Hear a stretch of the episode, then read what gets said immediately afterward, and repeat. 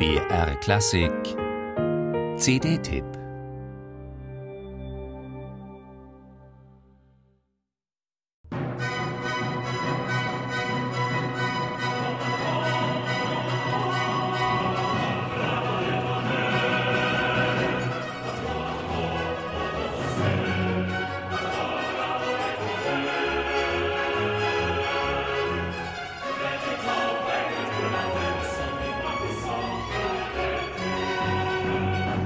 Kürzlich gab es wieder nach langen Verhandlungen und Drohgebärden einen Tarifabschluss.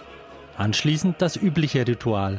Jede Seite stellte sich gegenüber seiner Anhängerschaft als Gewinner dar. Ähnlich war es 1748 nach dem Frieden von Aachen, mit dem der österreichische Erbfolgekrieg endete.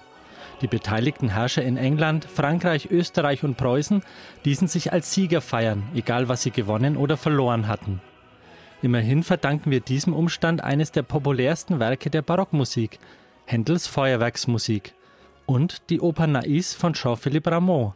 Denn auch der französische König Ludwig XV. hielt Jubelfeiern ab in einer Pracht, als ob er die Welt erobert hätte.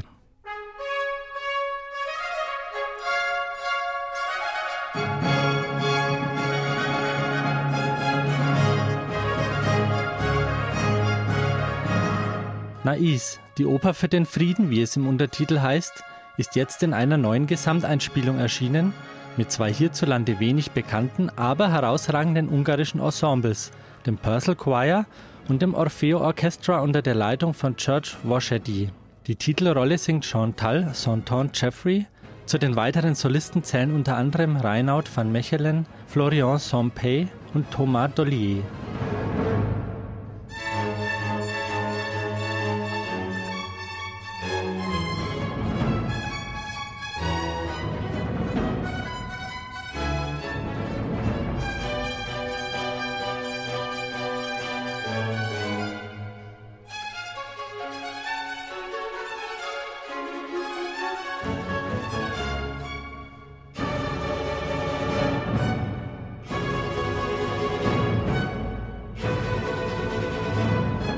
Schon in der Ouvertüre zeigt sich Rameau als Komponist, dem an überraschenden und überrumpelnden Einfällen in dieser Zeit nur Karl Philipp Emanuel Bach nahe kommt.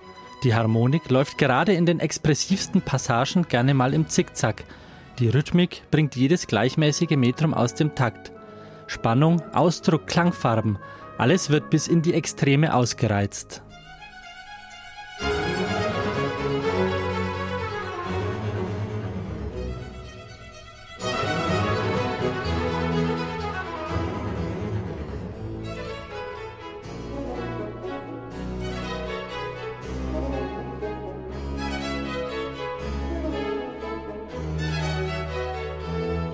Die Gesangsstimmen verlangen den Solisten alles ab, vom starken Affekt über die virtuose Koloratur bis zum lyrischen.